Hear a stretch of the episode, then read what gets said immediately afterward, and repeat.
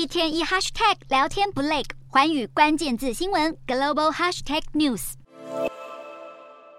来到这间位在名古屋的生鲜蔬果行，买菜顾客不约而同表示好贵，连店员也说食用油涨得最夸张，价格几乎翻倍。二十号，日本通膨数据出炉，去年十二月核心消费者物价指数 CPI 一口气上涨百分之四。不但是日本政府目标的两倍，上次通膨这么高是一九八一年石油危机时的事了，更已经是连续第九个月超标，荷包一瘦再瘦，让外食族超有感。涨价的不止汉堡，从披萨到汽水涨幅都在一成以上，而电费和瓦斯更涨破两成，使得能源成本攀升，成为这一波日本通膨居高不下的主因。鸡蛋、牛奶和乳制品价格也蠢蠢欲动，涨幅迈向两位数，而部分日本国民零嘴，尽管价格不涨，却是容量悄悄缩水了。然而，有专家警告，至少今年上半年物价涨不停，恐将拉主 key。而日本核心 CPI 创下四十一年新高，尽管有看法认为将会动摇日本央行日银超宽松货币政策的立场，但日银总裁黑田东彦却是老神在在。二十号，黑田在达沃斯世界经济论坛声称，最新的通膨数据不会改变日银的立场，